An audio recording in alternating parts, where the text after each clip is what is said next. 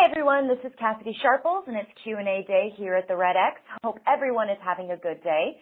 Welcome to Q&A with Top Prospectors where we answer your prospecting questions with the best of the best, people who have proven prospecting processes and approaches to predictably generate listing appointments. We get these questions from you, the listeners, so when you see an email from us, the Red X, that's your opportunity to ask any question about something that's standing in your way to getting the results you want. After that, we go to top prospectors for answers and help you on your way to success. So today's session is about FSBOs or for sale by owners. This lead type typically doesn't use an agent in order to save money and wish to market their home individually. They want to sell, but don't want to pay commission. Although they are willing, they often don't know how to sell or even how to price their property properly. So FSBOs are an excellent opportunity for you to speak with people who don't have to be convinced to sell. The challenge and the opportunity are the same for those who can articulate their value. Those agents will win this type of business, and that's what this call is about today. So to help make this happen for you, the call is broken into three categories that help prospecting clearer and specifically today, FSBOs. So we're going to be talking about business planning, goal setting and vision, staying motivated, accountability and overcoming rejection, and lastly, approaches, methods, and techniques. So I'm about to introduce you to Jason Morris. When we reached out to the community of top Red X prospectors, Jason's name came up for FSBOs. He's an excellent example to follow. Jason has done more than 2,000 transactions total in his career. He was part of the team that was in the top 50 in North America a couple years in a row, as well as number two in North and South Carolina. So we have a lot to learn from Jason today. Let me introduce you to him officially. Hi, Jason. Hey, how are you? I'm good. How are you this morning? Oh, doing doing great, doing great. I, I really appreciate you having me on today. Um, for sale owners have, have been a really big part of my business, and it's been a part of my business that I just went out and I just got really, really good at getting for sale owners. I even put my system in a book, um, how to be a FSBO master. And oh, yeah, um, that's right. Yeah, it's uh, it's been a best-selling book on Amazon for gosh, um, ever since it came out a few months ago. I just want everyone to know that we'll have that link to your book available somewhere uh, on this on this page. So if they if they want to, you know, read the book that was written by the FSBO expert. cool, cool. Yeah, yeah. Um, you know, a lot of for sale owners they think that they can do it themselves, and the the truth is even if they've sold a house themselves, it was probably a long time ago, or it may have been in a different state in a different area, and, and they don't really know, they don't really have that expertise to know the process. You know what I mean? Right, right. No, exactly. Uh, yeah, and so before we uh, dive into all the FSBO stuff, which I'm super eager, uh, can you give me just a really quick story of what got you into real estate and where you are now? Oh gosh, I I graduated college. My um, I graduated from Winthrop University near Charlotte, North Carolina, and I kind of grew up around the business. My dad was a contractor, and my granddad and uncle um, were contractors and built a lot of houses and stuff. And um, so I'd kind of been around the real estate business my whole life. And um, I was graduating college, and honestly, I didn't really know what I wanted to do. I worked for Sears selling uh, lawnmowers, and wow. um, I just kept. And this was back in 2003 and uh I just kept watching some of the I kept looking online and I kept reading stuff and reading books and stuff and it seemed like um at the time at the time I had this idea that uh I came down to Myrtle Beach and I got a real estate license during the summer. Mhm. And I met this lady that sold oceanfront condos. And my original thought on the real estate business was I was going to graduate college, I was going to move to Myrtle Beach, and I was just going to hang out at the beach all day and go unlock a door, door or two here and there and sell a condo, you know. Mm-hmm. Um, it was my, my original idea of the business and my idea like today of the business are can, are pretty much the complete opposite. oh, it's true. It's true. Well, what got you into FSBOs in particular? What happened? I originally when I got introduced to the phone like really quickly when I started the, the um, real estate business, there was a guy in the office I was in that was just we'd have our office meeting, and back then they go around the room and you get to talk about your new listing. Mm-hmm. And this guy, they would get to him and he would just talk about listing after listing until it was like, oh my God, what's, I mean, what is this guy doing? So, um, basically, basically stalked him out and harassed him. and uh, until he kind of let me watch and stuff. So this guy would just get on the phone, and he was so disciplined and so good on the phone. And so he introduced me to, um, he actually introduced me to Mike Ferry at the time Oh, wow. and gave me uh, one of Mike Ferry's superstar retreats. And back then it was actually on VHS. Wow. So, um, so, so, uh, I remember listening, like, I watched the whole thing, like, straight through. I mean, I could think it was like 12 hours of like audio and video. And yeah, Mike notes. is Mike Ferry is like mesmerizing to watch. He just pumps you up so much. He's a great speaker, and um, and this Uh-huh. was back in, uh, I think this was like 2001 Superstar Retreat or something like that. Mhm. And um, and so I got introduced to the phone, and at the time I just had no fear. I would just get there on the phone, and I'd make calls for four or five hours. And th- this was actually pre RedX too, where RedX didn't didn't provide expires. Um, and so um, I would have to actually look up the numbers by hand. So I'd Oh. spend like two, I'd spend two or three hours looking up numbers to make calls for like an hour and a half. You know. Mhm.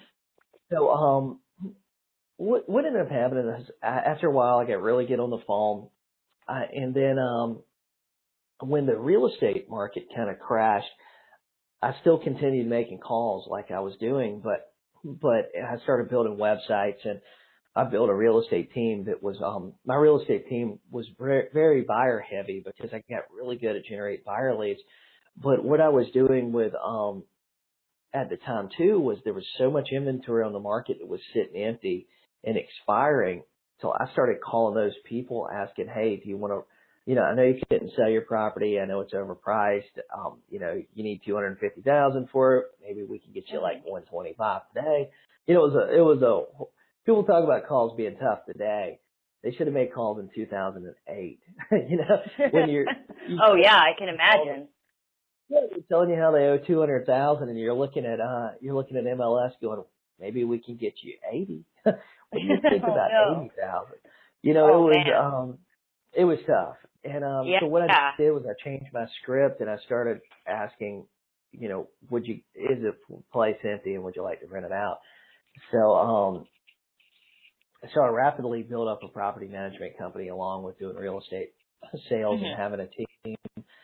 Um, I did that for a few years. Um, and I'll tell you, I got really burnt out having a team of buyers agents and being real, having a really buyer heavy business. Right. So, um, I, w- I was working seven days a week. I was working as close to tw- 24 hours a day as I possibly could because, you know, working with buyers, you're at the mercy of them. Yeah. So if you got a vacation planned or you got family things planned on Saturday and you got a buyer you've been working with for three months that calls you, hits you up and says, Hey, I've seen this house. I want to go see it. You, you really have one of two choices. You can say, Hey, I'm sorry. I got plans. And if you do that, then they're probably going to find another agent that's showing that house Uh huh. or you can cancel what you have going on with your family and you can go show them the house and then, you know, then you got to deal with, you know, angry family stuff, you know? Right. And um, and one thing that oh, that we all know is that when your business and your fam when your business time and your family time start clashing, then it's going to cause a lot of problems. You know what I mean? yeah. Um, so um, I got really burnt out on that. I think I had a stomach ulcer, but I was scared to go to the doctor. And um, and so when I finally hit a point where um, it was kind of like I felt like, hey, I just I can't do this anymore. So um, I took probably about six months off where I didn't really do much real estate sales or anything. I kind of just expanded my team and um and when I started I started looking around and I actually thought about doing something outside of the real estate business to tell you the truth. Mhm. I was that burnt out and stuff. So when I started um saying, Hey, started looking at my bank account and stuff and going, Hey, I probably should get back to work. Um I said, you know what, I'm gonna go back to the basics. I was really good at being on the phone. I was really good at um at uh getting listings and one of the things that there was here was there was a lot of for sale owners at the time. Mhm. And um and so I just started getting I started I hired another coach. I started getting really good on the phone again. I started practicing role playing, you know, making calls every day. And that's that's the key that a lot of agents miss is you have to you have to do it consistently. Like consistency Right. is the key. Um Oh, because yeah. like anything else, you know, if we go out here you know, we get on the treadmill once a month, that's going to really suck. You know what I mean? Uh, once a month, Yeah. it's going to really suck. But if we start getting on the treadmill five, six days a week, then it won't be long and it's going to be really easy and we're going to get really, we're going to lot, get a lot faster and stronger and, you know, be able to go further and making calls is the same way. You have to build that muscle. Yeah, no, exactly. Well, when it comes to FSBOs, especially like for sale by owners, what do you think that prospectors should know going into them? Like if they want to start uh, prospecting FSBOs? You know, the thing about these people are, you know, wherever, wherever that for sale owner ad comes from or that for sale owner number comes from, it's typically these people have a problem, right? And they believe Yeah. by putting their house on the market that it's going to solve that problem for them. hmm So sometimes it, it isn't necessarily the house they want to sell. You know, they could be moving up, down, sideways, you know, um, but there's different levels of motivation. And that's one of the things that, um, you have to get really good at is figuring out what their motivation is, you know. Right. On a scale from one to ten, if they're motivated a one, you know, like, hey, we thought, you know, I was looking around last night, thought I'd throw an ad on Craigslist. Um, but I don't care if I sell, you know. That's, you know, that's not really motivation, but if they're going, hey, I just took a job that's three hours away and I need to sell my house because I can't afford to live here and rent a place there, you know. Um, Mhm. that's, that's like, that's real motivation, you know what I mean? yeah. And um so um you have to get really good at judging motivation and then following up accordingly accordingly. Okay. Um, well, let's, let's, let's actually backtrack just a little bit because our first question, our first series of questions has to do with business planning, goal setting, and vision. So from what we've learned, top prospectors who make over six figures a year um, always have a vision of what they want for their life and business, and then they sort out annual and monthly goals to help them get there. So that's where they start. So this is kind of where we want to start, and we're going to address those kind of questions that the audience asks. So let's let's kind of dive into that. Uh, can you tell us more about your annual goals and your vision? How, how do you paint those numbers? Um for me for me my goals are a little bit different um than uh a lot of agents nowadays because I just had a I just had a little girl, she's two months old. Oh, So congratulations! So um the first thing you have to do for for me like ideally I want to sell I'd like to sell about 75 houses a year and my Okay. market average sales price is around $100,000 so so I mean we're making about, about $3,000 a transaction roughly 3,000 3,500 a transaction but but as long for me I'm I'm just a listing agent. Now that doesn't count like me doing any buyer referrals or doing buyer anything. That's just me personally, and that's just Mhm. listings. And the reason why I've structured my business like that is so that I can go and do other things. You know, Right. um, it provides me like a great income for my area, and I can live the lifestyle and stuff I want to. And then I then I can have a lot of time where, like last week, we were in um, we went to Tennessee for for a couple of days, which turned into like six or seven days. And um business still operated without me being here. Right. And the reason it could do that was because I'm all listings, you know. Um so as long as I had as long as I have showing time set up, I don't really even have to answer my phone or make a lot of calls unless somebody's got a contract for me. So um so that's really what my goal is in the business because I don't want to miss it. This is our first child. I don't want to miss anything with her growing up and stuff. Right. And um and I don't want to miss anything, especially right now because it's like every day she's changing a little bit, you know? Oh yeah. And um so um so I've structured my business so that I could be there and I could be home and I could work from home and things like that more. Um so that's what a lot of my that's how my, what my goals for my business is right now. And it allows me to do other things like write books and do some coaching and things like that um that I really want to work on and and do interviews like this with you guys. So um so and the way that you have to do that is you have to look at what your needs are and what needs you want the business to fulfill for you. You know, if you want to make a million dollars a year in the real estate business, you can do it. You just have to sit there, map it out, have a plan, and then have a schedule that fits that plan. You know. Yeah, no, I, I actually 100% agree. It kind of goes with that consistency thing you were talking about. You can't be consistent without a consistent schedule. Yeah. The the biggest problem I see most agents have is um they don't have a schedule and they just don't know what to do when they get to the office every day. Yeah. Well, what's your daily schedule look like? Um, my schedule is, is typically I'm on the phone about 8 a.m. and I usually make calls from about 8 a.m. to about 10:30, 11. Now this is my ideal day. Is about 8 to about 10:30, 11. Um, 11 to 12 I do paperwork and other things. About 12 I go to lunch, and then the afternoon I go on appointments. And the thing is, if I haven't hit my appointment goal for the week or for the, the day, then I have then my job is if I don't have an appointment, my job is to go look for an appointment. Oh, all right. How do you do that? So it, I get back on the phone. Oh, nice. and you know that's that's the the key is follow up really. But Mm-hmm. um I've been using RedX for probably 10 years. Mhm. And um the thing about RedX i- with their new system Vortex is that you can schedule those follow ups. And you know all I really have to do is open up my laptop. Open up my laptop, plug in my headphones and you know push start, you know, on Storm Dialer and I just start making calls. So um so yeah, a lot of agents forget that too that your job is if you if you don't have an appointment, your job is to go look for an appointment, you know. yeah. We we only we only have two people we can really work with in the real estate industry. That's either buyers or sellers, mhm. you know. And um for me personally, I choose to work with with sellers just because I can leverage my time so much. Right. You know, you can have you can have 50 sellers you're working with and all of their houses can get shown today. But if you have 50 buyers, you can't even you can't show them property probably all this week, you know. Yeah.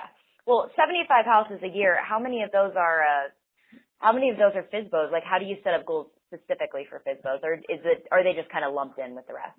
Um, honestly, mine are kind of lumped in with the rest. I really focus hard on for sale owners in my first calls, like all my new for sale owners for the day.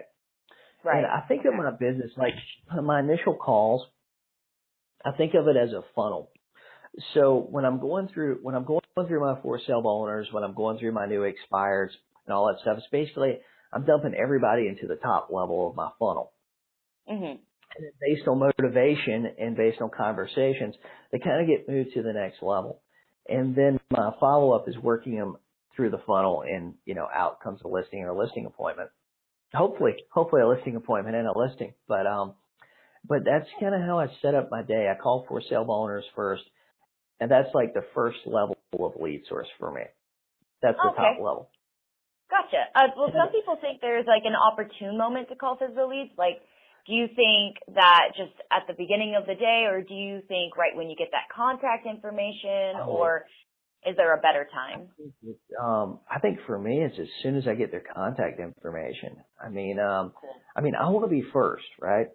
Right. I mean, I don't, I don't care about being last, but I really want to be first, and I want to be the first person to call them, I want to follow up with them because I don't want to let another agent get into our conversation. And Mhm. what I what I mean by that is that my first conversation when I talk to them, I talk to them about their house. I go down through my script, and then I want to send them my pre-listing package. And my Uh-huh. pre-listing package is um, it's really it's it just tells about me, my team, and what we do to sell houses. Right? Yeah. That's my plan. That's my marketing plan. And I Yeah. think it's really important that you get that to them like as quick as you can. Like any person you talk to about selling a house, you got to send them your pre-listing package or your pre uh, pre-appointment package. And the reason being is because 99% of the agents out there and 99% of the agents listening to this call, they have nothing in writing that they can send a seller about what they're going to do to get their house sold. They have no Mhm. plan at all. And Yeah. so if I can get them my plan really quick and then I can, I, I usually, as soon as I, as soon as I email it to them, I send them a text, hey, I just want to make sure you got my email. The next day I, I'm following up going, hey, do you have any questions about, um, the information that I sent you over about me and my team and what we do to sell houses? I want to make sure they get it. I want to make sure, sure they look at it as quickly as possible because once they see it, then they're going to start comparing all the other agents that call them to that. You know, do you have a marketing plan? And lots of times when they tell me they're already meeting another agent, I said, oh, that's fantastic. Well, I'll tell you what, I'm going to send you over my marketing plan. And if you would, go ahead and ask for their marketing plan too. That way you can lay them side by side. You can just go with whoever you think's got the best plan. Ah. Um, and if they don't have a plan at all. yeah, then, then lots of times, like 9.9 out of 10 times, very, very rarely does it, do they have a plan. But most of the time the sellers say, oh, well, they said they don't have one. And my next response is, oh my gosh, I hope they're just not going to stick a sign out in your front yard and hope for the best. You don't want that to happen, do you? And then I just go through and set an appointment. And wow. um and I feel like that is the the number one tool in my toolbox. That's the thing that I'll tell you. That's the thing that um when I started getting really prepared with stuff like that, that's the mm-hmm. thing that changed my business. Yeah, no, I, I I bet. And so I actually want to get a little more into that because I was actually watching your um becoming a FSBO master program uh, yeah. which I, I learned so much. Thank you so much for that. That was really awesome. And you, you spent a lot of time talking about, you know, that package, that marketing package that you put together. So, um, but before we get into that a little more deeply, um, I wanted to talk a little bit about how people stay motivated and just personal accountability and overcoming rejection. Um, you know, the things that build on the foundations that you establish in your business once you have your vision and goal set. So, you know, finding ways to stay accountable, motivated, and overcoming challenges along the way. Because before you get to that point where you're giving out your marketing package, you have to be motivated to get on the phone and talk to people. You have to get to the point where you're being consistent, and that means getting over that initial fear. And you mentioned that Mike Ferry and his training had like a big part in that for you, pumped you up, it got you on the phone without any fears. Um, yeah, you know, back in um back in 2003, 2004, uh, he was the um, I think it, him and Floyd Wickman were like the only two trainers I can remember. Um Floyd had I think it's called Star Power now. I think back then it was called um I'm not even sure if Star Power is around, but it, it back then it was called Sweathogs. Mm-hmm. And um going through that process and learning about getting on the phone and getting really good on the phone was mm-hmm. a big thing for me. Mm-hmm. Now, I, I believe that um I believe that you got to have a set of goals, right? Yeah. And um Jack Jack Canfield talk Canfield talks about he's the chicken soup for the soul guy. Mm-hmm. Um he talks about uh in some of his recordings and speaking stuff, I've heard him talk about um having a list of um a gratitude list. Have you ever heard of that? No. Tell me about that. Okay, a gratitude list is a thing, things that you're grateful for, right? And you make a big list of things like I'm grateful for Laura, I'm grateful for our baby, I'm grateful for our dog, I'm grateful for the place we live. You know, there's all these things, you know what I mean? Mm-hmm. That you're grateful for because, because, um, here's the thing, that feeling of gratefulness and the feeling of fear can't really exist at the same time for you. Interesting. So, um, so if you go down through this list, thinking about reading out loud all the things that you're grateful for, then you can't be grateful and fearful at the same time. Oh. So, um, I, I learned that from, uh, I listen to a lot of stuff, but I really like Jack Canfield and I really like, um, Tony Robbins and, uh, and I uh-huh. think that's one of the things that like helps, helps me at least get through that fear of getting on the phone and the fear of the initial dial is, mm-hmm. um, that and I have my goals that I, that I, re- I review my goals daily. Uh, okay. And I think you gotta have a big goal list too. And you gotta put everything on it, no matter how like, like small or stupid it seems, you know what I mean?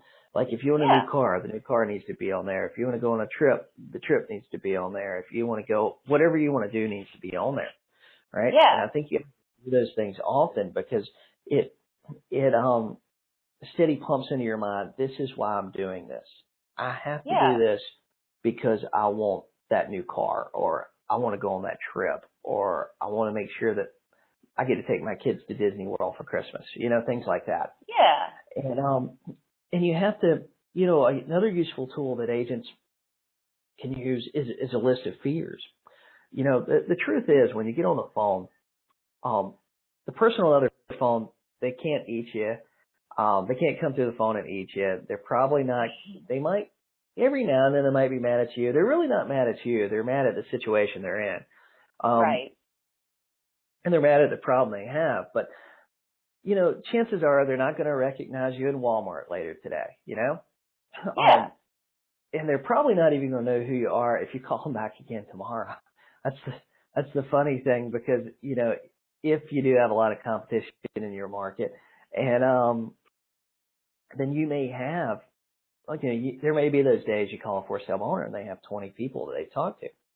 Yeah. But um, have, having that list of things that you're more afraid of than getting on the phone, like like for some people it might be you know their significant other another I told you so. You know like I told you it wasn't this wasn't going to work. I told you you were going to fail. I told you this or that. It might be that you know hey if real estate doesn't work out for you then you have to go back to working you know at Sears selling lawnmowers you know um yeah for, for me I mean I, when I when I say this I love my dad my dad's a, a great person um but when I was growing up, you know, with him being a contractor, if there was a house that need that somebody needed to get on top of, or a ditch that needed to be dug, or something you had to crawl under, I was that guy when I was 16. You know what I mean?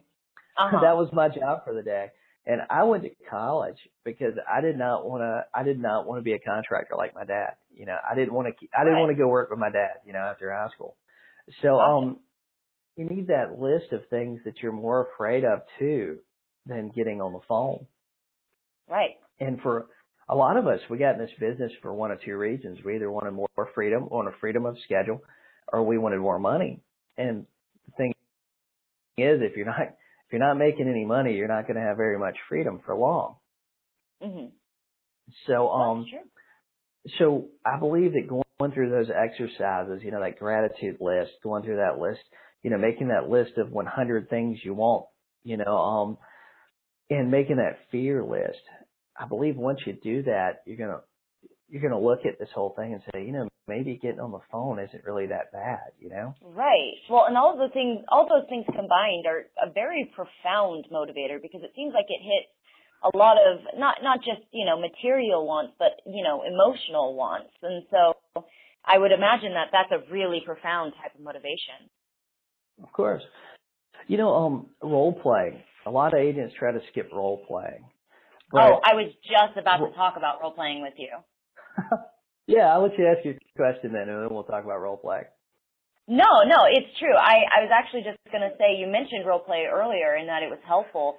Um. What What do you think it is about role playing that's just essential? Why Why do you think people need you to be employing this accountability? I think, that, I think practicing is. um I think practicing is really important because lots of times, you know, when you call in, when you call and talk to 100 sellers, you're going to realize and ask the same questions to 100 sellers, you're going to realize you're going to get a lot, of the same answers. It's just like when you Uh-huh. guys do surveys, you know, for Red-X, and you send Yeah. out a list.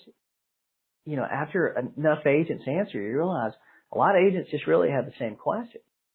And um, sellers are like this too. Sellers, there's not a class or a webinar or anything that teaches sellers new objections to tell us. You know, um, Yeah.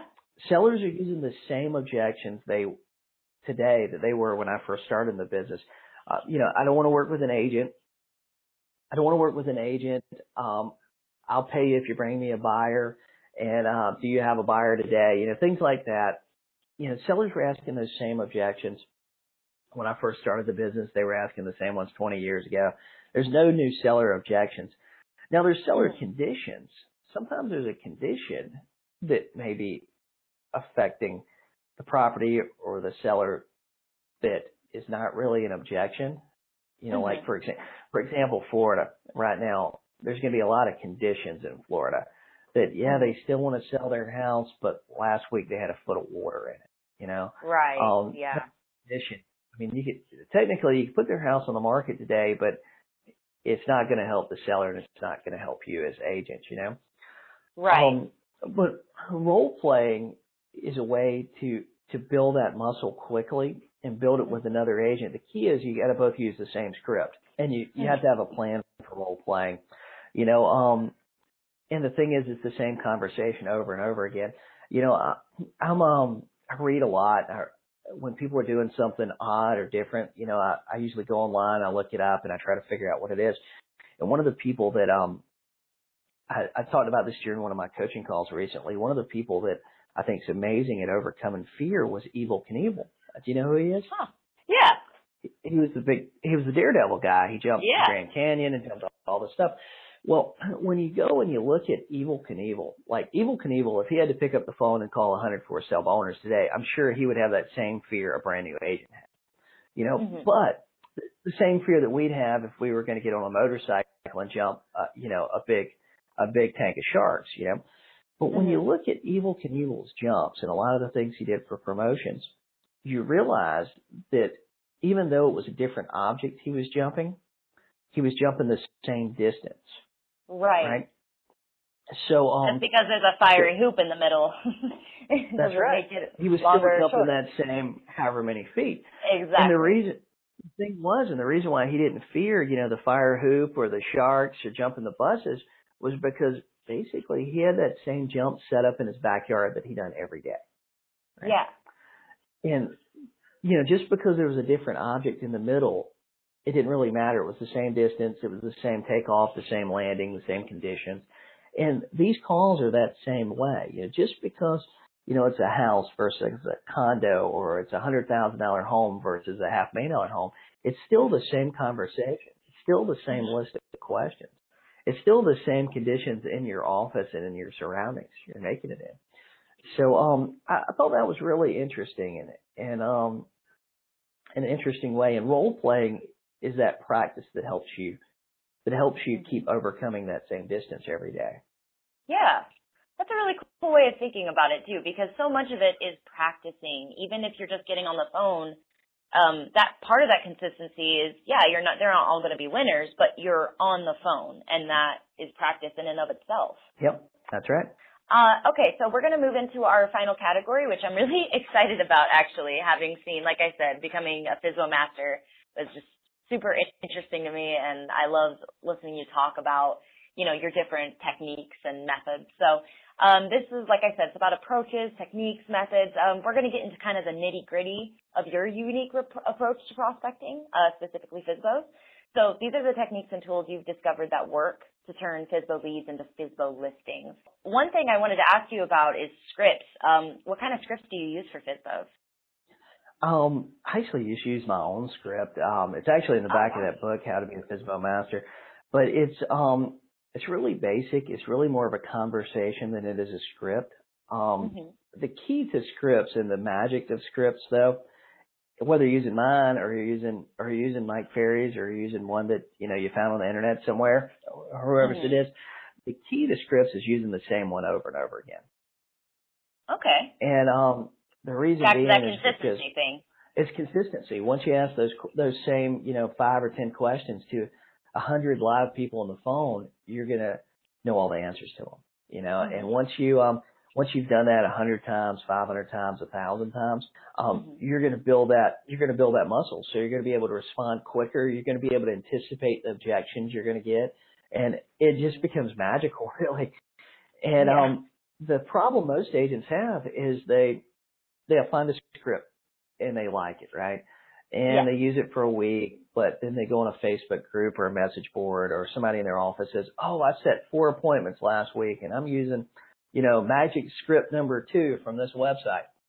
And then they go, Oh, I got to use magic script number two too. So they switch scripts. So when they uh. switch though, they've got all different questions. They've got different answers to those different questions. Maybe they've got different objections.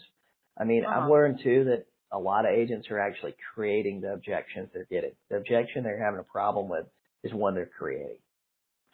And um huh. yeah, that's I think that's a big thing for us um in the real you know, a big thing learning about telephone prospecting is um sticking to the script so that you don't create an objection that's not really there. You know what I mean? Right, right. And I and people people seem to have a lot of just going by the questions we received.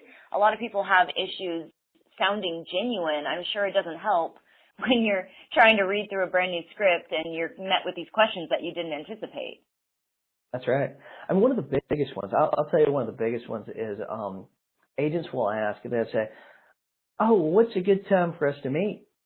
And the the seller on the other end of the phone says, "Oh, I don't know. I have to talk to my wife and get back to you." and then you end up hanging up the phone and they're not going to call you back, right? Right. They probably don't have your number. They probably lost your number as soon as you hung up. So where if the if the agent would have just said, hey, I can fit you in my schedule Tuesday at two. I'd like to stop by and take a look at your house Tuesday at two. Um, you're not getting a lot of choices. You know, like when you call the dentist, when you call the dentist office, they're not telling you, hey, just just come on by when you feel like it. You know, they're setting an appointment with you and putting you in a time slot. And we need to treat our business the same way and set appointments and put time slots. But that's probably the biggest objection I see agents creating it is we go, oh, what's a good time? What's a good time for me to stop by? Mm-hmm. And the person says, I don't know. I got to talk to my wife. I'll have to call you back. And then they just never call you back, you know? Yeah. You're giving them an out. Yep. You sure are. Do you use a different script when you follow up on FSBOs or how, how do you go, how do you go about following up on FSBOs? Follow up for, for me is, um, I believe you got to have a follow up process. And I, I think that, um, where a lot of agents fail, if, uh, if you, if you read, um, have you ever read The Ultimate Sales Machine by Chet Holmes? I, I can't say I have. okay. Um, Chet Holmes was uh, Chet Holmes. Chet Holmes was the sales manager for um for uh a lot of the companies that Berkshire Hathaway owns. He um he worked for Charlie Munger. Charlie Munger is uh, Warren Buffett's partner. So mm-hmm. um this is one of the top this guy Chet Holmes he passed away a few years ago, but he was one of the top sales trainers in the country for general business stuff. And one of the things he said that he learned when he worked for Charlie Munger was that for high end, high ticket sales, it took a minimum of six to eight follow up attempts. So mm-hmm. a lot of the companies that he was managing the sales process for, for Berkshire Hathaway, they were coming up with sales processes that would take, that were actually 15 to 17 follow ups, not just six or 8 mm-hmm. And, um, there's another meme that go, goes around that says like 80% of sales are made after, I think, the 12th follow up. And so most agents, my follow up process is pretty detailed. Mm-hmm. And um, I like to follow up around holidays. I like to follow up around specific things. Uh, but every time I follow up, I try to give some information of value. So I'm not just calling up and saying, "Hey, Mr. Seller, Jason again. How about listing today?" You know.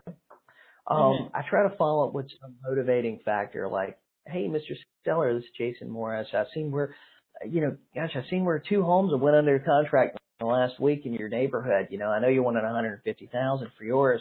Looks like one of these is pending at 155 and one's pending at 145. With the available inventory, you know, it's a really good time to get it on the market. Are you ready for me to start working for you? Can I meet you on Saturday? You know, so I try to follow up with something of value, then set an appointment. And I try to follow up. Sometimes, sometimes I'll follow up until like, uh, the person either just um, their phone's disconnected, um, they they verifiably sold their house, or mm-hmm. I guess they die. I don't know what happens, but um, stick with them to the, end. Is, yeah, follow up's the key, though. You know, the yeah. amount of appointments I see in the very first call is very uh-huh. small. You know, typically.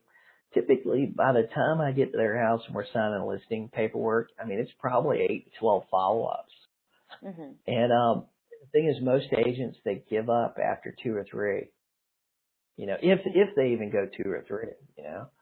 Mm-hmm. Um, and I I think that's the key to it. I think that's where a lot of agents are failing is they don't have that follow up system in place and they don't have a documented follow up. So right.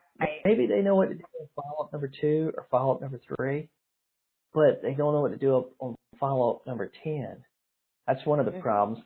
And then a lot of times, um, I see where agents they set their follow ups too far out. So like let's say for example, you know, you're you're a for sale owner. Mm-hmm. And I talk to you today and I try to set an appointment for you on Saturday and you tell me, Oh, Jason, I'm sorry, you know, Saturday's really busy for me. Um I'm really busy, you know, how about give me a call next week? Most mm-hmm. agents just wait until Tuesday, Wednesday to call you back. Um where where I've been different is it's thir- it's Friday you know, mm-hmm. so on the phone with you, I'm going ahead, I'm going ahead and getting your email address. I'm sending you my pre-listing package. I'm sending you a text to make sure you got it. I'm going to go ahead and follow up with you again tomorrow and just say, hey, hey, this is Jason. I sent you over information yesterday. I just wanted to make sure you got it. Um, and I want to see if you had any questions about the stuff I sent you. Oh, fantastic, fantastic. And I answer whatever questions they have. Um, usually on Sundays, I don't do a whole lot on Sundays. That's usually my day that I do nothing. But um, Mhm. then on Monday, I'll follow up with you again Monday morning and go, Mhm. hey, Mr. Seller, Jason Morris again. I just wanted to give you a call. I was, I, I know you wanted me to call you again on Tuesday or Wednesday this week, but um, I was looking down through stuff that I that we had going on, and my office did this, or this is what happened over the weekend. This is Mhm. what come on the market or went off the market over the weekend. I wanted to see if we could go ahead and set up an appointment for for Tuesday or Wednesday. I could meet you either afternoon. I could meet you at four o'clock on Tuesday or six o'clock on Wednesday. And a lot, a lot of agents just they don't have anything in between there. So Mhm. somebody else gets involved in the conversation, and then by Tuesday or Wednesday, they forgot about you. You know. So um, so my follow up process is pretty aggressive and pretty detailed. hmm Is that how, like, say you encounter a FSBO lead and, you know, they they can be pretty stubborn. They say, no, I don't need your help. I, I, you know, I can sell my own home. What, what do you, how do you deal with that circumstance? Do you use that follow up to kind of, you know, convince them that they need you? How do you prove your value to them? Like You you, know, like um, we mentioned listing presentations, for instance. sometimes they have to fail. Um, sometimes one one of the, the greatest questions I think I ask people, and I always find it kind of humorous on my end, is um, I find sometimes sometimes making these calls is almost therapeutic and, and humorous for me. They'll say, "I don't I don't need an agent. I don't want an agent," and my my response is, "Okay, that sounds great, but hey, you do want to sell your house, right?" Mhm. and I confirm they want to sell their house, and then I just go right back into my script. Um, one of the biggest things, though, that that agents need to do, and this is something I've learned over the years, is eliminate the word listing from your vocabulary when talking to sellers. Oh, all right. Um, the reason why is, I mean, that's really just industry slang. You know, you know, we use it in the real estate industry. You guys use it when you talk to agents. But really, outside of our industry, the the word "oh, let me list your house" or "let's take a listing," that's really it really doesn't mean anything. But to the general public, for some reason, that's like a bad word now. Mm. So if we replace that that whole listing word um, with "let me sell your house," um, Mhm. I can sell your house. You know, and we we got to speak it with confidence, though. It's about posturing. You know, it's about having confidence in yourself and what you're doing. You know what I mean? And it's Yeah. got to shine through. You know, do you want to list? Do you want to do you want to sell your house, or do you want to list your house with an agent that goes, "Hey, Mr. Seller, let me list your house, please," or do you want to list your your house with the guy that says, "Hey, I can sell your house. This is what my plan is. Let me send you over my plan. Um, this is what we're gonna do. Boom, boom, boom." You know, which one do you really want to go with? Right. That's true. That's very true. So yeah, we we have to like as an industry, or or to be really successful on the phone, we have to get rid of that word listing when we're talking to the general public. And just say sell. I want to sell your Yeah. house with I confidence. sell your house. Yes, I Yeah. can sell your house. You know, Yeah. I don't want to list your house. I want to sell your house. I- having you know uh interviewed others and you know being in, just working in the Red X, I've I, I talk to a lot of agents, but you're really one of the only ones I know who really talks about the difference between kinds of objections. So um, you there's an objection and there's a condition, and.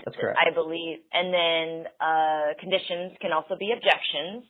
Uh, so what can you can you tell like the agent who doesn't know the difference? Could you can you kind of educate us a little bit on how you differentiate conditions and objections and how you Well, deal with them? Lots of times an objection is more or less a smokescreen, right? It's something Uh-huh. that they're that a seller would tell you just to get you off the phone, just to get you to quit calling. And most agents do. Most of the time their objections are really successful. You know, like like, oh, just bring me a buyer and I'll pay you a commission. Or oh, I don't want to work with agents. I don't want to work with agents. You know, or they put in their ad, no agents, please. Right? Mm-hmm. Um, that's that's an objection. It's just a smokescreen. It's something to get you off the phone. It's something that that where they're just not going to be bothered with you, or they hope they're not going to be bothered with you. Yeah. Right? A condition is something that's usually valid. Um, that's really a circumstance that is preventing them from meeting with you. Like like for example, Florida. Um, there's a lot of houses that were flooded. So if you call a for sale owner you talked to three weeks ago and they say, Hey, I can't really meet you today. My house needs some work. Um, their house probably does need some work. They just had a major yeah. hurricane and most of the place flooded. Like we had a Hurricane Matthew last year and there was a guy that, um, I ended up listing his house, listing his house and selling it, but, um, I met him before the hurricane and we had set up a plan to meet afterwards and I call him to confirm and and he tells me he said, "Hey Jason, you know, I, I'd love for you to come out and get my house on the market, but about half my shingles are missing." And really, that that's a situation that I could have listed his house that day, but it, wasn't going to look good in MLS to take a picture of a house that's missing half its shingles. You know, right? Um, that's really a condition. Um, sometimes it's illness, sometimes it's you know, hey, they really do have, they really are going to be at work at 10 a.m. They really did get called into work today. You know, things like that um, sometimes those are conditions that, you know, the only thing you really do is just follow up again tomorrow, you know? Yeah. Um, yeah. Objections, um, sometimes with objections, you know, a, a lot of agents try to think there's going to be a magic phrase or magic question to overcome objections. Um, mm-hmm. sometimes with these objections, you respond to it and then you just go back to your script, you know? Mm-hmm. Um, fight the pushback? Yeah, you just fight the pushback. Oh, I don't want to work with agents. Oh, okay. Well, you do want to sell your house, right? You had a for sale mm-hmm. sign out front. You know, mm-hmm. I saw it on yeah. Craigslist, or wherever it came from. Right. so, um, so yeah, so lots of times you make a statement about the, the objection or ask a question about the objection and then you just continue on the script. So it gives you and, something to hold on to. Yeah, and you know, the thing too is even if you don't set an appointment today, hopefully you asked enough questions where you can gauge motivation and then you can call back again tomorrow or the next day or something based on that motivation. Um, mm-hmm. a lot of agents just hear the objection and go, oh, they don't want to work with us or they know somebody in the business. That's a, that's a great when they say, oh, well, I got a friend that's an agent. Oh, well, that sounds great. Who's your friend? Oh, that's great. That's great. Do they sell real estate full time? That's fantastic. Well, I'll tell you what, let me send you over my pre-listing package, pre-appointment package and you just continue right on into your script, you know. Um, chances are exactly. they told the last five agents that called they had a friend in the business, but mm-hmm. yeah, maybe it's a church friend or maybe it's a work friend that did real estate five years ago. Um, mm-hmm. Um, you know, every now and then I'll get one that it that it tell me an agent that I actually know, but but generally, um, even if they give you an agent name, sometimes they're not in the business. Sometimes they're part time. Sometimes they're, uh-huh. you know, I'm not hating on part time yeah. agents. I started out part time too, but, but, um, but you know, sometimes it's just, it's just an excuse they've given everybody and the person on the phone basically hung up and didn't call back. Yes. And you just want to push through that. Of course. You just want to push through that and you want to get them to a point where, and you know, if I'm putting words in your mouth, let me know, but where you have uh, that listing presentation in front of them. Yes, you do. Um, you know, the the thing, uh, the point that a lot of agents, and I'm guilty of this in the past too, um, try to list the house on the phone, right? They uh-huh. try to list the person's house on the phone and get them to commit to listing on the phone. And, but the thing is, you can't really do that. The thing that you got to do on the phone is you got to get them to commit to an appointment with you, and then you have to list the house through your listing process and system. Mm-hmm. And um, and I think that's where a lot of agents fail too. They try to overqualify the appointment. Uh, how could they How could they avoid doing that? Um, well, on the phone, you know, the, the big things that you want to, the big things you want to gauge is you want to gauge motivation, you want to price, um, condition, mm-hmm. you know, and then set an appointment, right? So if their motivation is a, a six or seven, um, their price is a reasonable price and the condition of the house sounds reasonable for the price they're asking, you know, that, that's actually a pretty qualified appointment, you know? Um, yeah. whereas some agents, they get down to the end and you see some of these scripts and they go, so if, um, if I came out and you like what I had to tell you, would you go ahead and put your house on the market today? you know, or would you, if you like what I tell you, would you go ahead and sign, would you go ahead and sign a, um, listing agreement with me today? Right? Mm-hmm. So, um, sometimes on the phone, they just overqualify. I mean, they try to overqualify the appointments. So what ends up happening, they don't set any appointments because yeah. 99% of the time the seller's not going to commit to you on the phone. Right. All right. Well, then that's a good thing to look out for. Uh, and you know, it seems like one of those methods that you can employ that just automatically elevates you over a lot of different real estate agents. Of course. Especially in a I mean, saturated you know, market. It's like this too. I mean, would you rather go on 10 appointments and get three or four listings or go on, you know, one appointment and get one this week? You know what I mean? Yeah, exactly. Uh, quality and quantity, as they say. yeah. We're in a, we're in a business that's like, it's, it's kind of like, um, you can relate it to baseball, right?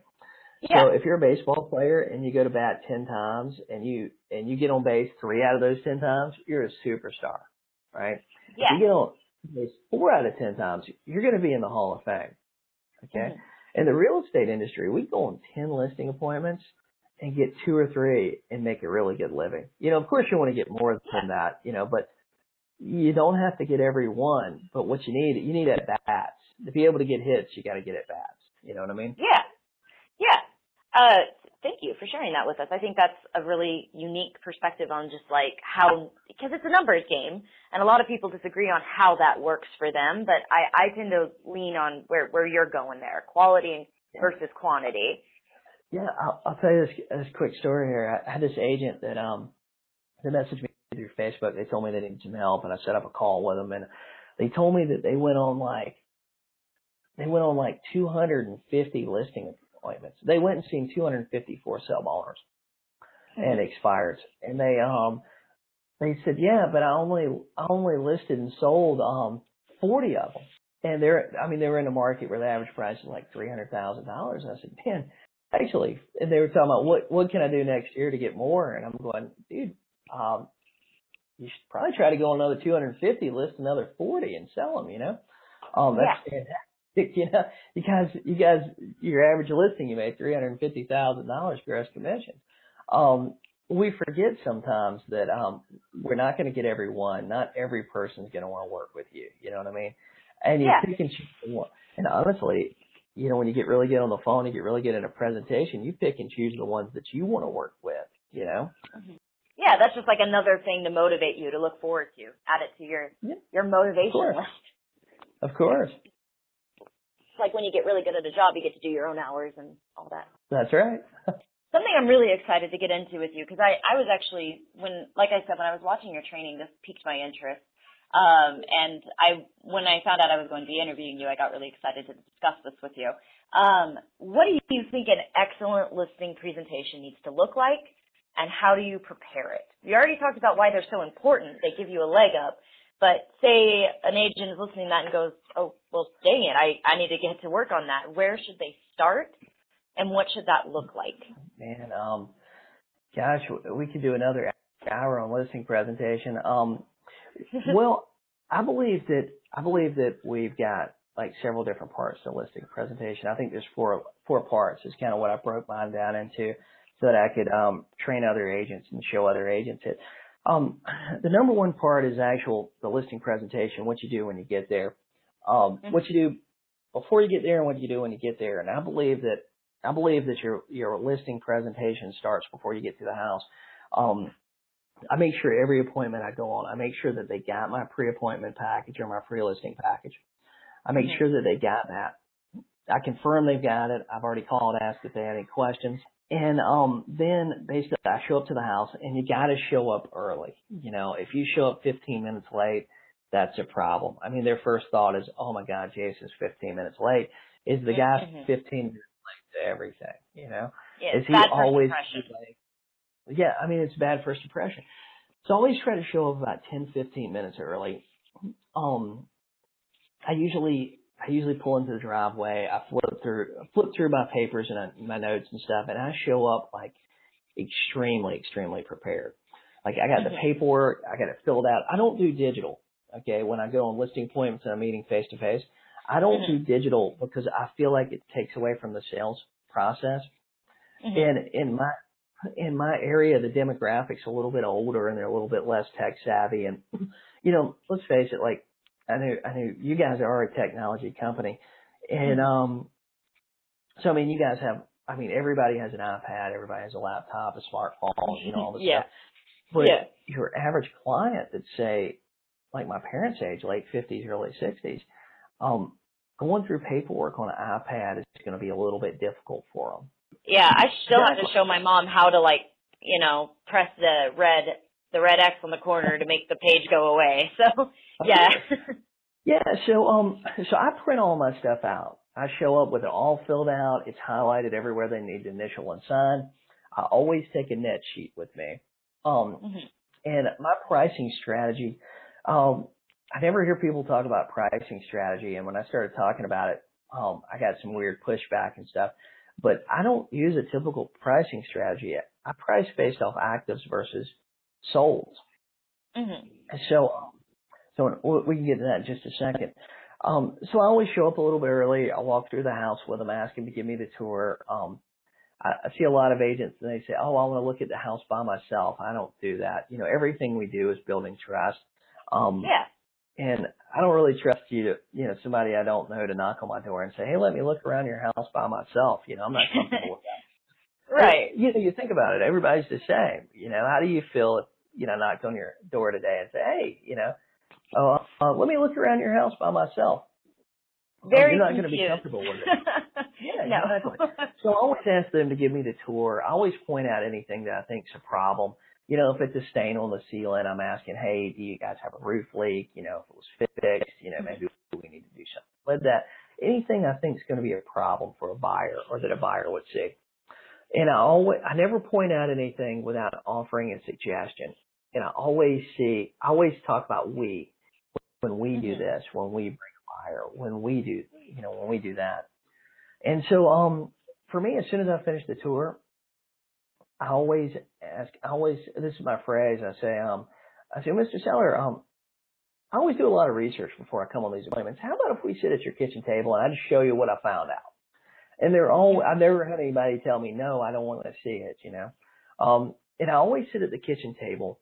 I usually like sit at the end of the table and I want to sit in the middle. That way the, um, the husband and wife, if there's a husband and wife, the husband and wife can both, I can see both of their reactions when I'm going down through Mhm. stuff. And then I can easily go down through it where both of them can see it, you know. So I don't like the whole thing where I'm sitting on one side of the table and they're sitting on the other. You know, I feel like it's a separation a separation between the two of us, you know. I want to sit, I want to sit beside them, you know. Um, yeah. But I always, the first thing I go down through is my net sheet.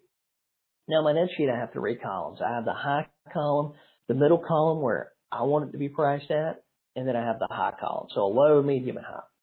And the net sheet, it, it's pretty basic. I don't, I don't care about what their mortgage is.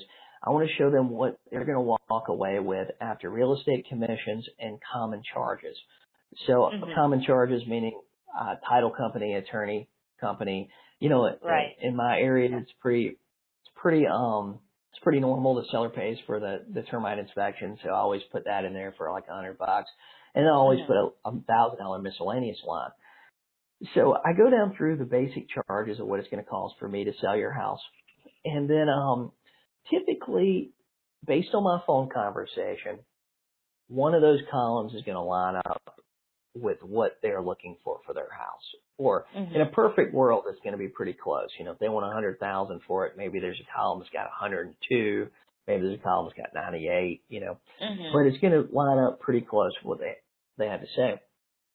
I circle the number that's closest to what they want in their pocket. I look at them both and I go, hey guys, so if you guys, I know you guys want a hundred thousand dollars. Um, if we put it on the market for 199, that's going to net you about 102,000 after everything. Would that be acceptable for you? And then I just wait for them to answer. Um, I always go down through my active pricing strategy too, and I show them how I came up with that number and how I'm justifying that number. And have you ever heard that an active price? You might have heard about it by becoming a FSBO master program. Yes, But- that is where I've heard it. So to explain to everybody that's listening, what I do is I pull a list of comparables that are actually active comparables that are on the market today. You know, it's what would a buyer today looking in their area that wants, say for example, a three bedroom, two bath with a two car garage, what would they have to choose from in that area? And basically, um, you know, it's it's kind of simple. It's supply and demand, really. You know, if the house they want isn't available for the price they want, they have to do one of two things. They either have to wait or they have to go to a new area. You know, it's the same way if you want to buy bed sheets, you know, and you go in J.C. Penney, and Mhm. if the sheets aren't available for the price that you want to pay, you've got one of two options. You either have to wait until they go on sale or go to another store. Right, right. And so homes are the same way. If they want to be in this one school district or they want to be in this one part of town, um, and there isn't a three bedroom, two bath that's available for the price they want to pay, they they either have to continue renting or look in a different area. Mhm. And so I price with that in mind, and you can do that price on a in an upward scaling market or a downward scaling market. Say if there's ten comparables, I want to be like in the bottom like two or three or four, and I want to be able to show them why, you know, why those other five or six are better and more expensive, and why those three or four are cheaper. You know what I mean? Maybe Yeah. they don't have a screened-in porch. Maybe, you know, you know, their house is on a great lot, and the other house they're competing with is on a really kind of crappy lot. You know? Yeah. You know, maybe yeah. they're on a pond or they got a beautiful view of the golf course. So, um, so I want to be able to explain to them why their house is greater or less than the other houses on the market. Mhm. And then, um, the last part of my presentation, you know, uh, I explain my pricing strategy, go through my net sheet, and then, um, as long as everybody's happy with the price, happy with what I've told them that far, I always tell them, hey guys, well, I brought all the paperwork with me. I already got it filled out. Let me go down through it with you real quick. And I think this is a point that a lot of agents, um, this is where they, they mess up. Okay. Especially Yeah. new agents Mhm. is our, our, my listing paperwork here is 10, 11 pages. And I think in most of the country it's around that 10 to 12 pages. Well, Mhm. When you go to your broker classes, the broker reads the paperwork word for word and tells you all the scary stories that maybe happened one time in the history of South Carolina real estate. And then a lot of these, a lot of newer agents especially, they show up and they go down through the paperwork word for word and they tell those same scary stories that happened one time in the history of South Carolina real estate. So, and then the, then the seller looks at them and their eyes are like glazed over and they look at their wife and they're like, we got to think about this and get back to you. yeah. You know, we forget that The this standard is a response. legal document. Yeah, Yeah. we forget this is a legal document. And what you need to do is you actually need to role play and script out your paperwork too, I believe. Mhm. And you Oh, need to wow, do it really? in a way, yes, you need to do it in a way that, that you're explaining it like on a third grade level. Not because, not because I believe your clients are stupid, but because I believe that your clients need to feel comfortable with the paperwork they're signing and feel comfortable that you know what's in the paperwork they're signing. You know what I mean? Mhm. And, um, yeah, and I imagine they don't want to feel like they're being tricked. they want to make sure that everything's like what you say it is. And um I've seen a lot of agents like in my market where I've went on listing appointments with newer agents and stuff. And you know, I would let them take the lead and kind of take the ball and roll with it. We're getting to the listing paperwork, everything's going great. And they're going down the listing paperwork and I'm looking at them going, "Oh my god, have they even ever have they ever read this thing before?" Um you know, they have no clue what this says. You know, we got three, four, three or four forms we use all the time. I, you know, and that's the thing. We only have like, you know, if you're using zip forms, like in the state of South Carolina, we have like a hundred forms and zip forms. But the truth is, we only use like three or four of them regularly. The other Mhm. ones are for like extreme circumstances. Maybe you use them one time a year. A lot of them Yeah. I've probably never used. So you only have to get really good at explaining those three or four forms. Mhm. You know, so um, it's not a big deal, but I think a lot of agents that's where they mess up. You know, they're they're a great person, they're really likable, they just done a great presentation, everybody likes what they said. Then they get to the paperwork and the seller's going, "Oh wow, wow, that's yeah." There's a lot of big scary words in there. Right, right. Like, oh, geez, that's it's a commitment. That's that's the Oh, yeah. closing sell. Well, you know, too, that in, in all of our forms here, and I think it's like this in other states too, we have like a two inch paragraph that tells about the sex offender list. Okay, and Mhm. all that two inch paragraph says is if you're concerned about the sex offender list, there's a place you can go out there and check check for it. You can get a list. Okay, I've actually had sellers where I've emailed them over the paperwork and they call Mhm. me back going, Hey, I can't verify, I can't guarantee there's not a sex offender in the community. And then I have to, that's, you know, that's what they got out of that two inch paragraph. Mhm. They don't have to guarantee anything. It just means, hey, if you're concerned about it, there's a list out there. You know, Mhm. so um, you know, our clients just aren't used to reading the legal documents. You know, and, Mhm. and you know, your everyday life, a normal average person doesn't look at these forms every day. It's probably the first time they've ever seen it. So Sure. Yeah. No, it's true. It it it, it seems like overall it just pays to be prepared. Pa- It pays to practice every element of what you're doing, and it seems like that's a really big part of your listing presentation. It's just knowing exactly what you're going to say, when you're going to say it, and being comforting and building trust rather than kind of building that divide through fear or uh, Yeah, misunderstanding. You have to, um, you know, you have to script it out. You have to practice it. You have to practice your dialogues.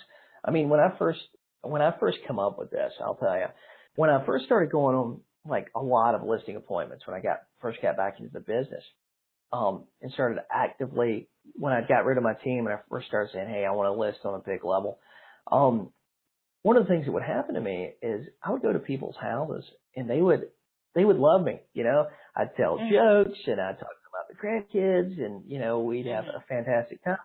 And then we get to the end of the appointment, they wouldn't list with me, and then two weeks later, I'd see their house on MLS with somebody else.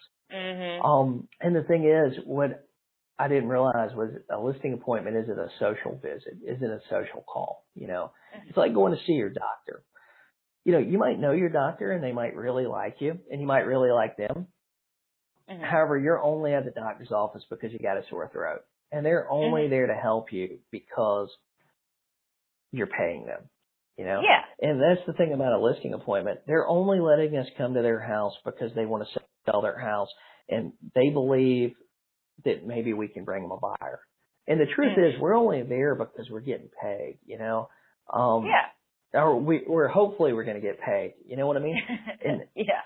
and everybody uses a script. Like if you go visit, if, if you need to make an appointment with an attorney and you go in there and sit in his office, you're not just going to hang out for two hours.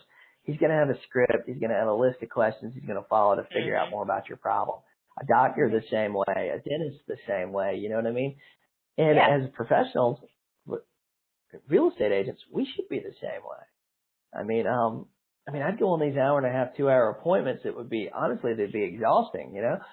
And Yeah. um, and when I realized this, that I was doing this, um, and I needed to cut this down, you know, I, I had a, guy that was a friend of mine that was listing on a big level, and he told me, he goes, "Man, you need quick no's. you know, if they tell if they tell you no, you just get up and leave." And so what I started doing was I was actually timing myself on appointments for a while, and um, trying to get my whole appointment from the moment I got out of the car to the moment I was getting back into the car to be like 30 minutes. Oh wow. So the 30 Yeah, minutes is your goal. Uh, yeah, 30 minutes is my goal. Well, they already know what we're going to do to sell their house because we already sent them our pre-listing appointment and we verified it two or three times. They looked at it. So, I mean, they already know what we do to sell houses. We're just going through how did we come up with, you know, is the house what you say it is? You know, Mhm. here's how I can get that number for you and here's what we need to do next. Here's the paperwork. I mean, that's really the only purpose. Yeah, it's it, more efficient, saves up more time for you to Yeah. do your job. It's like when if if a salesman comes to my door, uh, I I get exhausted too talking to them. So I imagine, you know, and I know not everybody's like that, but it it seems likely to me that they also would appreciate a short, concise, productive visit. Of course, of course. There's only one reason they're letting you come. It's because they think you can sell their house. Yeah, exactly. So, so your only Uh, job is to tell them how you can sell it. Tell them what your plan is. Right. Yeah, exactly. And you know, and that and that not only makes you a, a better agent compared to other agents, but it just makes the whole process for you and for the seller a lot more painless. Yes, yes, it does.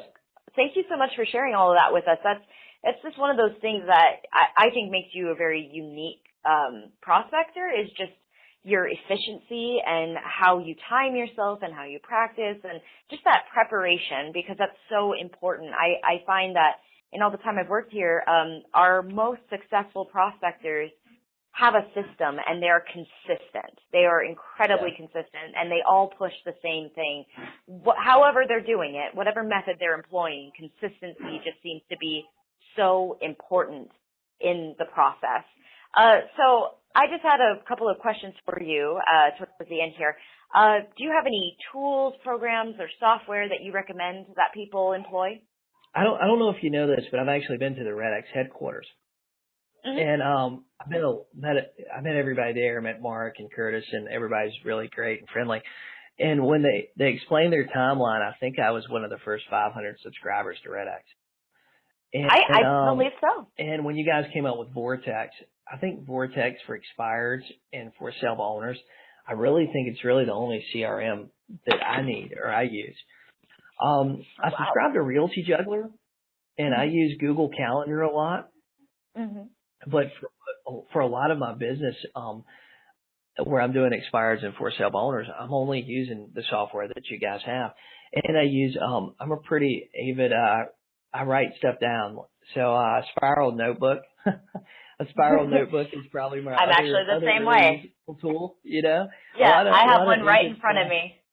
Yeah, a lot of us, you know, a lot of agents they get legal pads, but legal pad, you know, you're folding the page over, it's going to tear mm-hmm. out. The spiral mm-hmm. notebook, it doesn't tear out. So that's mm-hmm. that's probably like the number one tool. Like if you guys quit with Vortex today, I'd probably just get a spiral notebook. Um, what I learned though in my business was that a lot of the technology that I'd been using before with CRMs and stuff, honestly, a lot of it for prospecting was just bogging me down. You know, mm-hmm. I've spent so much time like having to, uh, I'd spend an hour updating some days my CRM and that could have been another 30, 45 minutes to an hour of being on the phone and making more calls. Right. You know? So, um, yeah, so I'm, I'm really protective over that, um, that time and I want to, and my business is so, it's so simple and streamlined when I, when I first started telling agents, they'd ask me if I was using a CRM and they wanted to know if I was using something like really fancy, you know, that was really expensive. Um, but, uh, but honestly, I'm mostly a notebook. yeah. Most, mostly a notebook. That's all you need. No, it's true. I, I do the same thing. I actually keep a little, a little uh, grid notebook with me, little leather bound. I take it everywhere, even when I'm not working just so I can write things down one. and remind myself. Of, yeah, it's it's really efficient, and, and writing things down help you remember them. So you know what? And Google Calendar is fantastic too. Um, mm-hmm. you know, it's everywhere with me. It's on my computer. It's on my phone. It's everywhere. Um, I've been using Google Keep a lot too. I don't know if you use that. No, um, tell me about that. It's kind of like um, it's kind of like Evernote, but it's a Google product, so it oh, integrates okay. with all your other stuff like pretty seamlessly. Oh, great. And um, I use that to make lists and stuff too, because I'm a, I'm a big list taker, a to do list mm-hmm. taker. You know yeah, it's it's satisfying to have something to tick off as you get through the day. yeah, once you check it off and get to the next. Yeah, one. there's a there's a sense of like uh I don't know a victory. You're just like haha, and that right. one more down. Yeah. Exactly. Exactly. Yeah. Oh, so you mentioned uh so you mentioned uh, your your own book, of course, uh, which I, I really want uh, people to have access to. I want to put a link in here so they can see what you're ta- what we're talking about. Um, but you also mentioned Chet Holmes, Mike Ferry. Are there any other people, blogs, or books that you would recommend um, as resources? I'm a big Tony Robbins fan. Um, I tell people all the time, personal power too. I believe it changed my life going through that program. Mm-hmm. Um, so I'm a big Tony Robbins fan. I really like Jim Rohn. I really like Les Brown. I really like Zig Ziglar. Um, I like a lot of motivational speakers. As far as books, I think that Ultimate Sales Machine by Chet Holmes.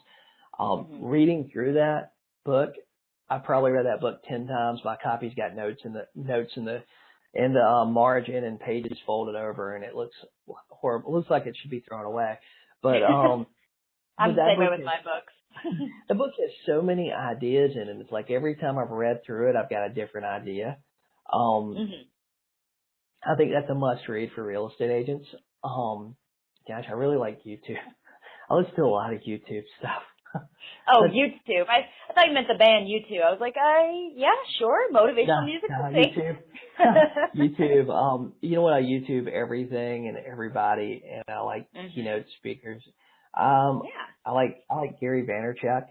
Um, and gosh, another another book was um, Grinding It Out.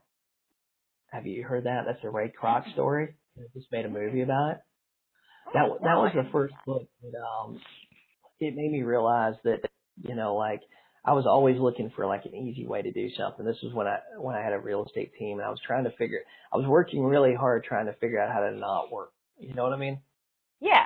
And um and the Ray Kroc story, grinding it out, that book, when you when you read, it's it's different than the movie. The movie's really good too. Um, but the uh the book, you know, you see the pain and you see the stuff he went through, and you see like how hard this guy worked to make mm-hmm. McDonald's what it is today. You know what I mean?